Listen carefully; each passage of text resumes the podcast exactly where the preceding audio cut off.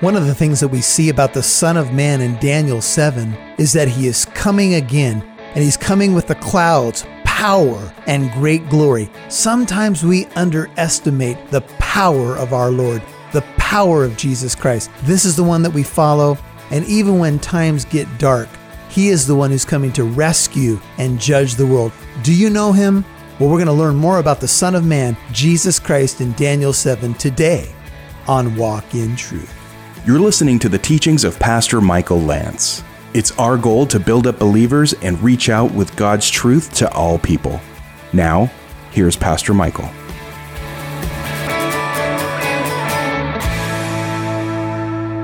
Then I desired to know the exact meaning of the fourth beast, this scary one that wasn't like any other animal which was different from all the others, exceedingly dreadful with its teeth of iron, its claws of bronze.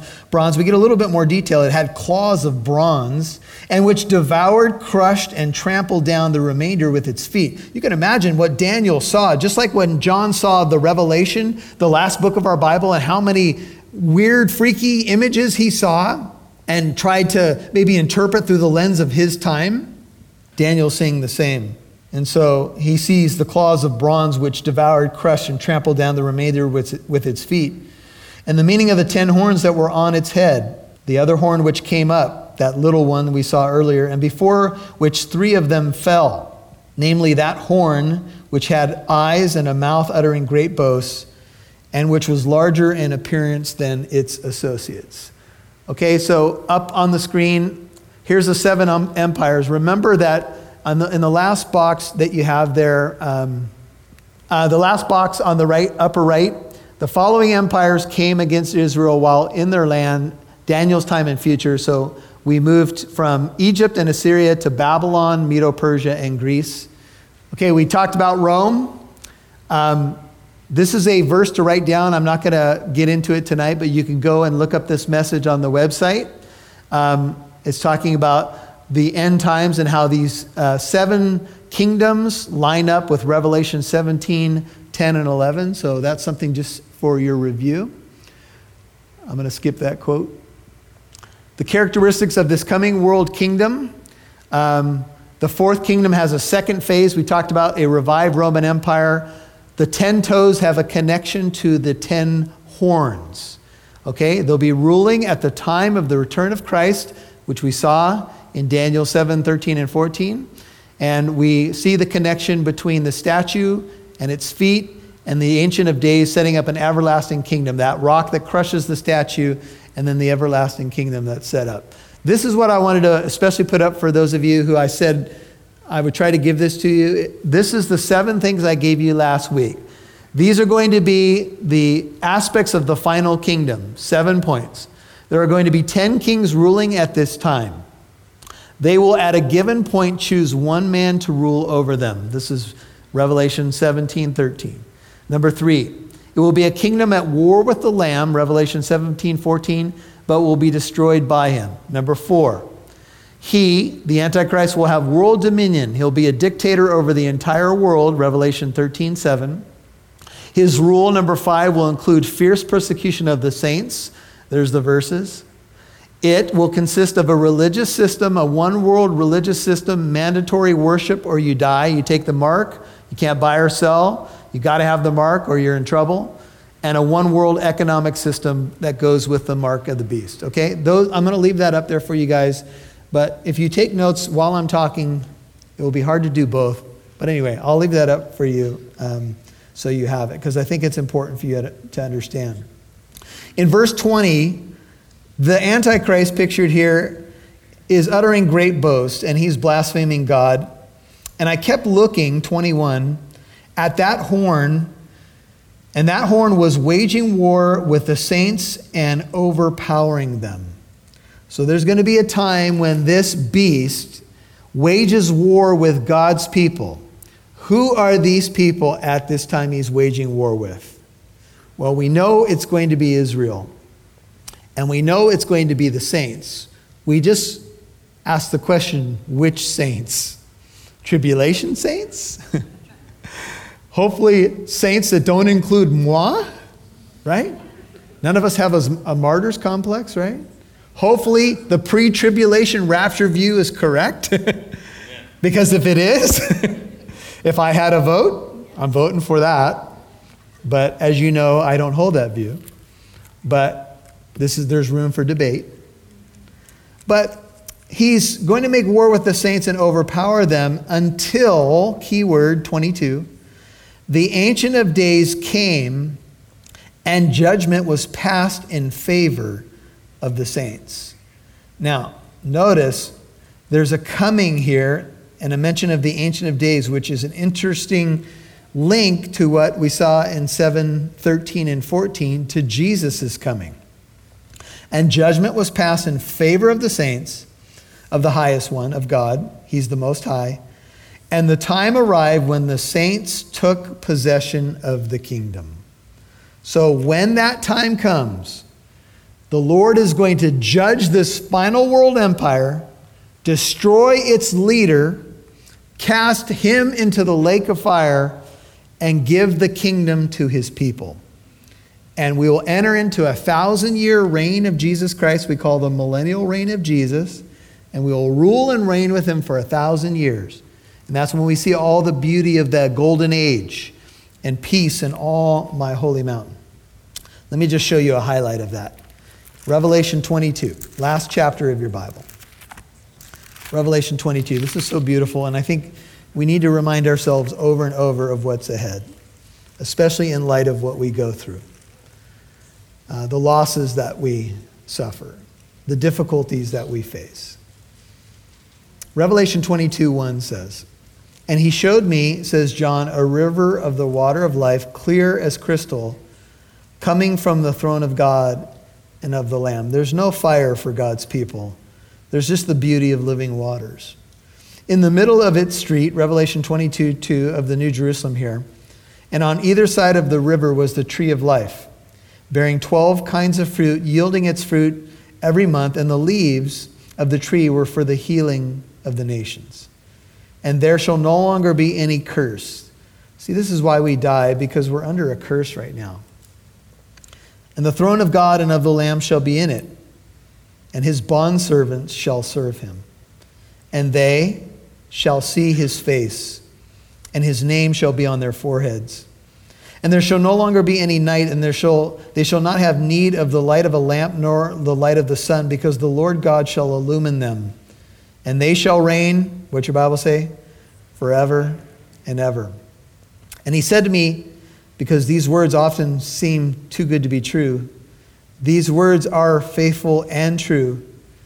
And the Lord, the God of the spirits of the prophets, sent his angel to show his bondservants the things which must shortly take place, are the things that will move rapidly once they commence.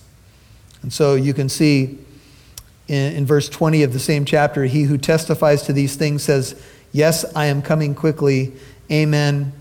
Our cry, Come, Lord Jesus. And then he ends it with the grace of the Lord Jesus be with all. Amen. Back to Daniel 7, and we'll finish it.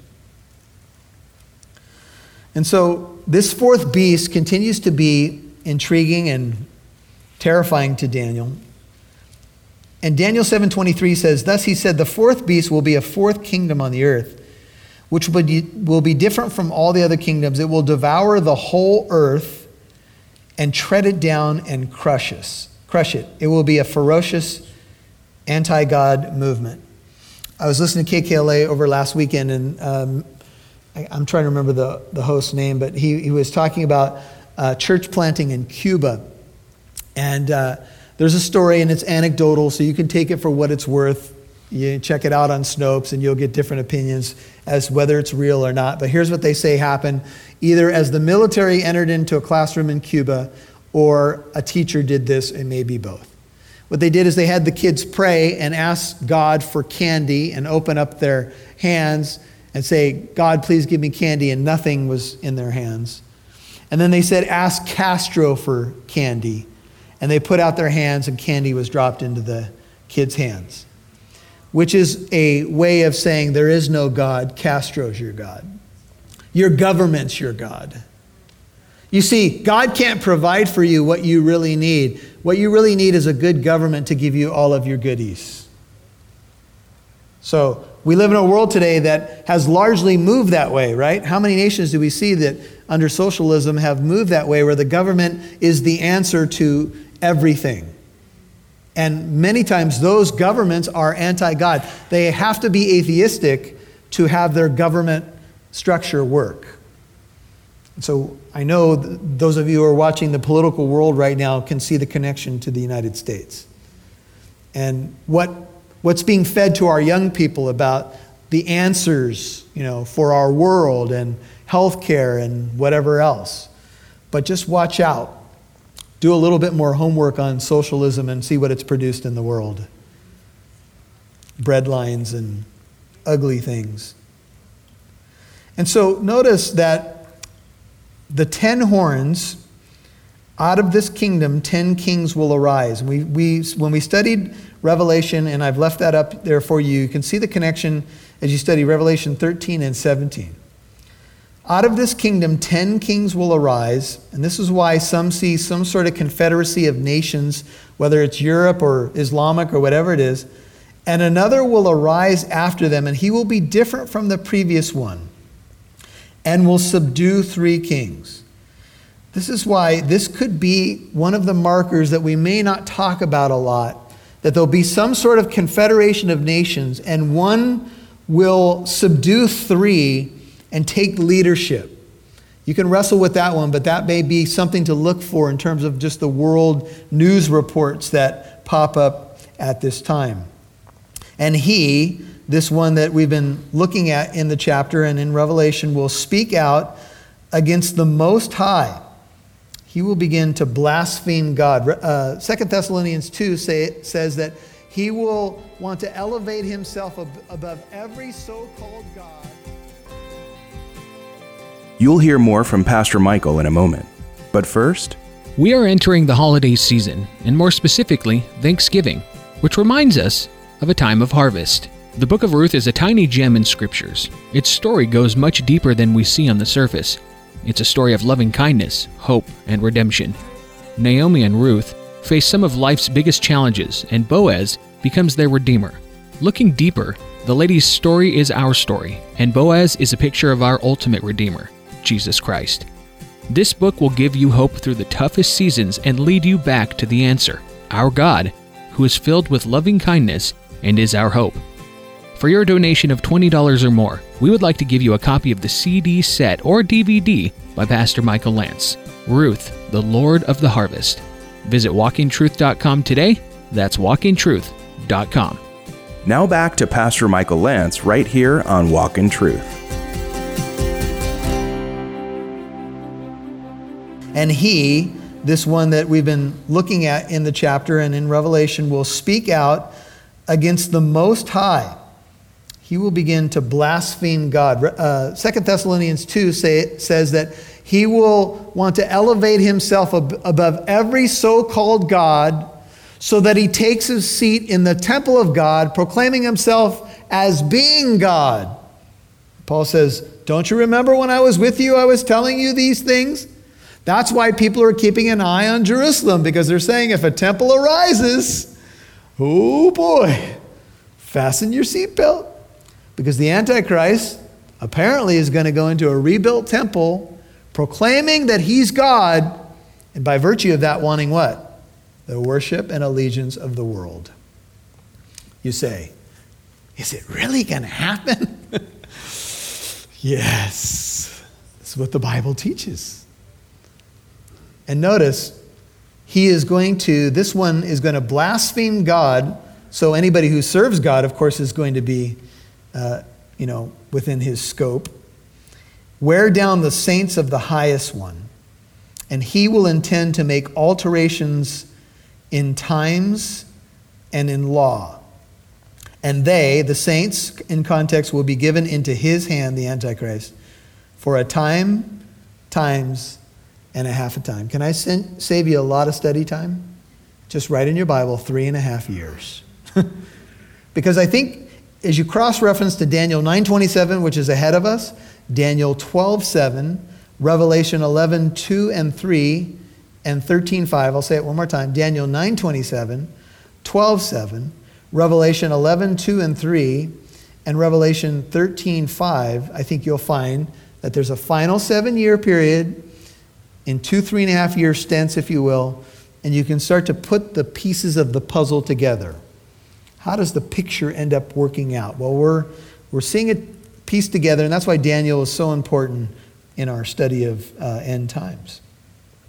And so they will be given into his hand, but for a certain segment of time, namely three and a half years. But the court will sit for judgment. His dominion, this last leader, will be taken away, annihilated, and destroyed forever.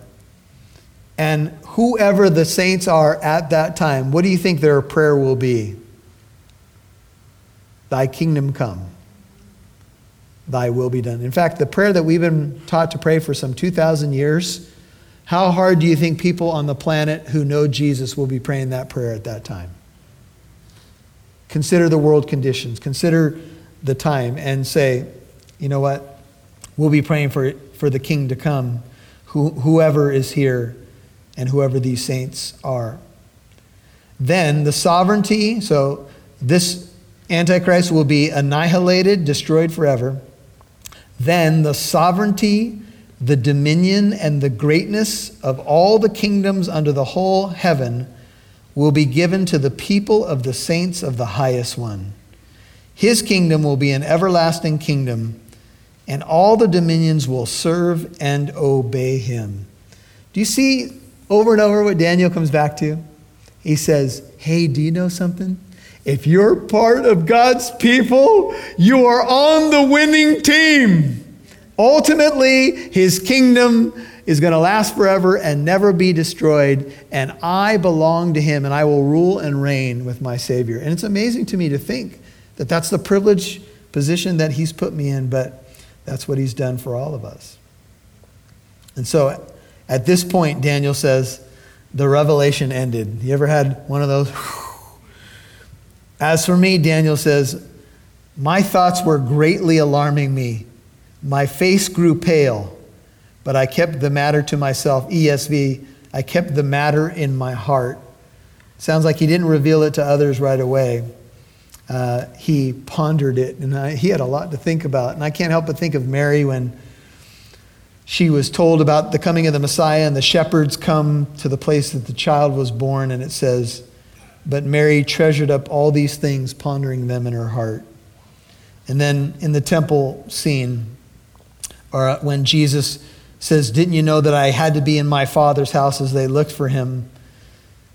He went down with them, Luke 2:51, came to Nazareth. He continued in subjection to them, and his mother treasured all these things in her heart. That's what Daniel did after that incredible vision in Daniel 7. He pondered these things in his heart. So let me just ask you is your name written in the Lamb's book of life? Do you know for sure? Do you know how to get your name in that book? It's simple. You must trust in Jesus Christ as your King, as your Lord, as your Savior. And if you trust in Him, put your faith in His finished work, in His love for you, the fact that love and justice meet at the cross, and you say, Lord Jesus, I want to know you, I want to serve you. I want my name in the book of life. What's the opposite of a book of life? One day I called my sister and I said, What are you doing? She said, I'm having a bowl of life cereal. Or maybe I said it to her, and she said, Better than a bowl of death. How many of you like life cereal? It's good, isn't it? Cinnamon life? Oh. Yeah. In fact, I might go home and, I don't know. Anyway. Do you have life? You know, as a young Christian, I heard other Christians talking about the abundant life. Anybody else? And for a while, I was wondering what the abundant life was because I wasn't experiencing it. I had become a Christian, but I was battling my old ways, compromise, the flesh, the world, all that stuff, the devil. And it took a while until I realized what abundant life looked like. Jesus said, The thief comes to steal, kill, and destroy. I came that they might have life and have it more abundantly. I'm, I'm telling you this. Please always remember this. There's going to be a time that's coming to this world, and it may come to your life prior to all this end time stuff, where the world's kingdom and the devil's lie sounds much easier and much more attractive. Anybody? Sometimes it does, let's face it. Sometimes, even after we've been a Christian for a long time, we go, man, it's not easy being a Christian. It's not easy swimming against the tide. It's not easy anchoring myself to these promises consistently and walking and doing what I'm supposed to do. But here's what Jesus said I've come to give you abundant life. Have you forgotten what your life was like prior to coming to Jesus? Oh, yeah, well, some of it was all right. Yeah, for an hour or two, right? If you're in the book of life, you have life, and that more abundantly. And that life is going to get better. The best is yet to come. Oh, we're going to have some bumps and tough sledding here in this world. Yeah, it's true. But we're part of an everlasting kingdom that's filled with life. And we have people in our world all around us, they're already dead in their, in their sins and trespasses. And you know what you have? Good news to share of life. And a lot of people that won't admit it to you, that you work with or are in your family, they need life and they'd like to know how to find it. And we have it to give away. Good news of great joy. Father, thank you so much for the book of Daniel. Thank you for this powerful chapter. Thank you for the precious people of God, the saints of the Most High, who, whose names are recorded in heaven. And I remember the apostles came back to you. They were excited because Demons were even subject to them in your name. And you said, Don't rejoice that the demons are subject to you in my name. Rejoice that your names are recorded in heaven. And among the twelve, there was a pretender. His name was Judas, and he didn't have life. He was a phony, he was a hypocrite. And the other 11, as imperfect as they were, as much as they fought and struggled and had their moments, they had life because you are life. And Lord, we just want to take a few moments here just to have some Selah time to think about what life really means. You are the bread of life, the water of life, the way, the truth, and the life. Life comes from you. You are the sustainer of life. You are the prince of life. And I thank you so much that you've imparted life to us. And that more abundantly, new life in Christ, born again to a living hope. If you're not a Christian, with your head and heart bowed, just cry out to Him and just say, Lord, I want to know that life. I, I believe you came into this world and died on that cross for me Though you were the king of heaven, you made that sacrifice. You, you became one of us. You became a man. Thank you that you suffered for me on that cross. Thank you that you defeated death and brought life and immortality to light through the gospel. I believe. I trust you. Maybe you've been a, a wanderer. Maybe you've been a prodigal, and, and the abundant life has not been your experience lately because you've been in compromise. Maybe you've been defeated. Maybe you've been just scared. How about you just say, Lord, just impart that life to me. I just want to be close to you again. And Lord, for the saints of the Most High God who are here tr- just trying to fight the good fight and grow and anchor themselves in that one who is the true life, I pray that you'd bless them. Keep them. Let your blessed face shine upon them and give them strength and hope in every area of their lives. Permeate them with joy, the joy of the Spirit, the love of God. All that they need, Lord. Pour it out for them tonight, I pray. In Jesus' holy name, I pray.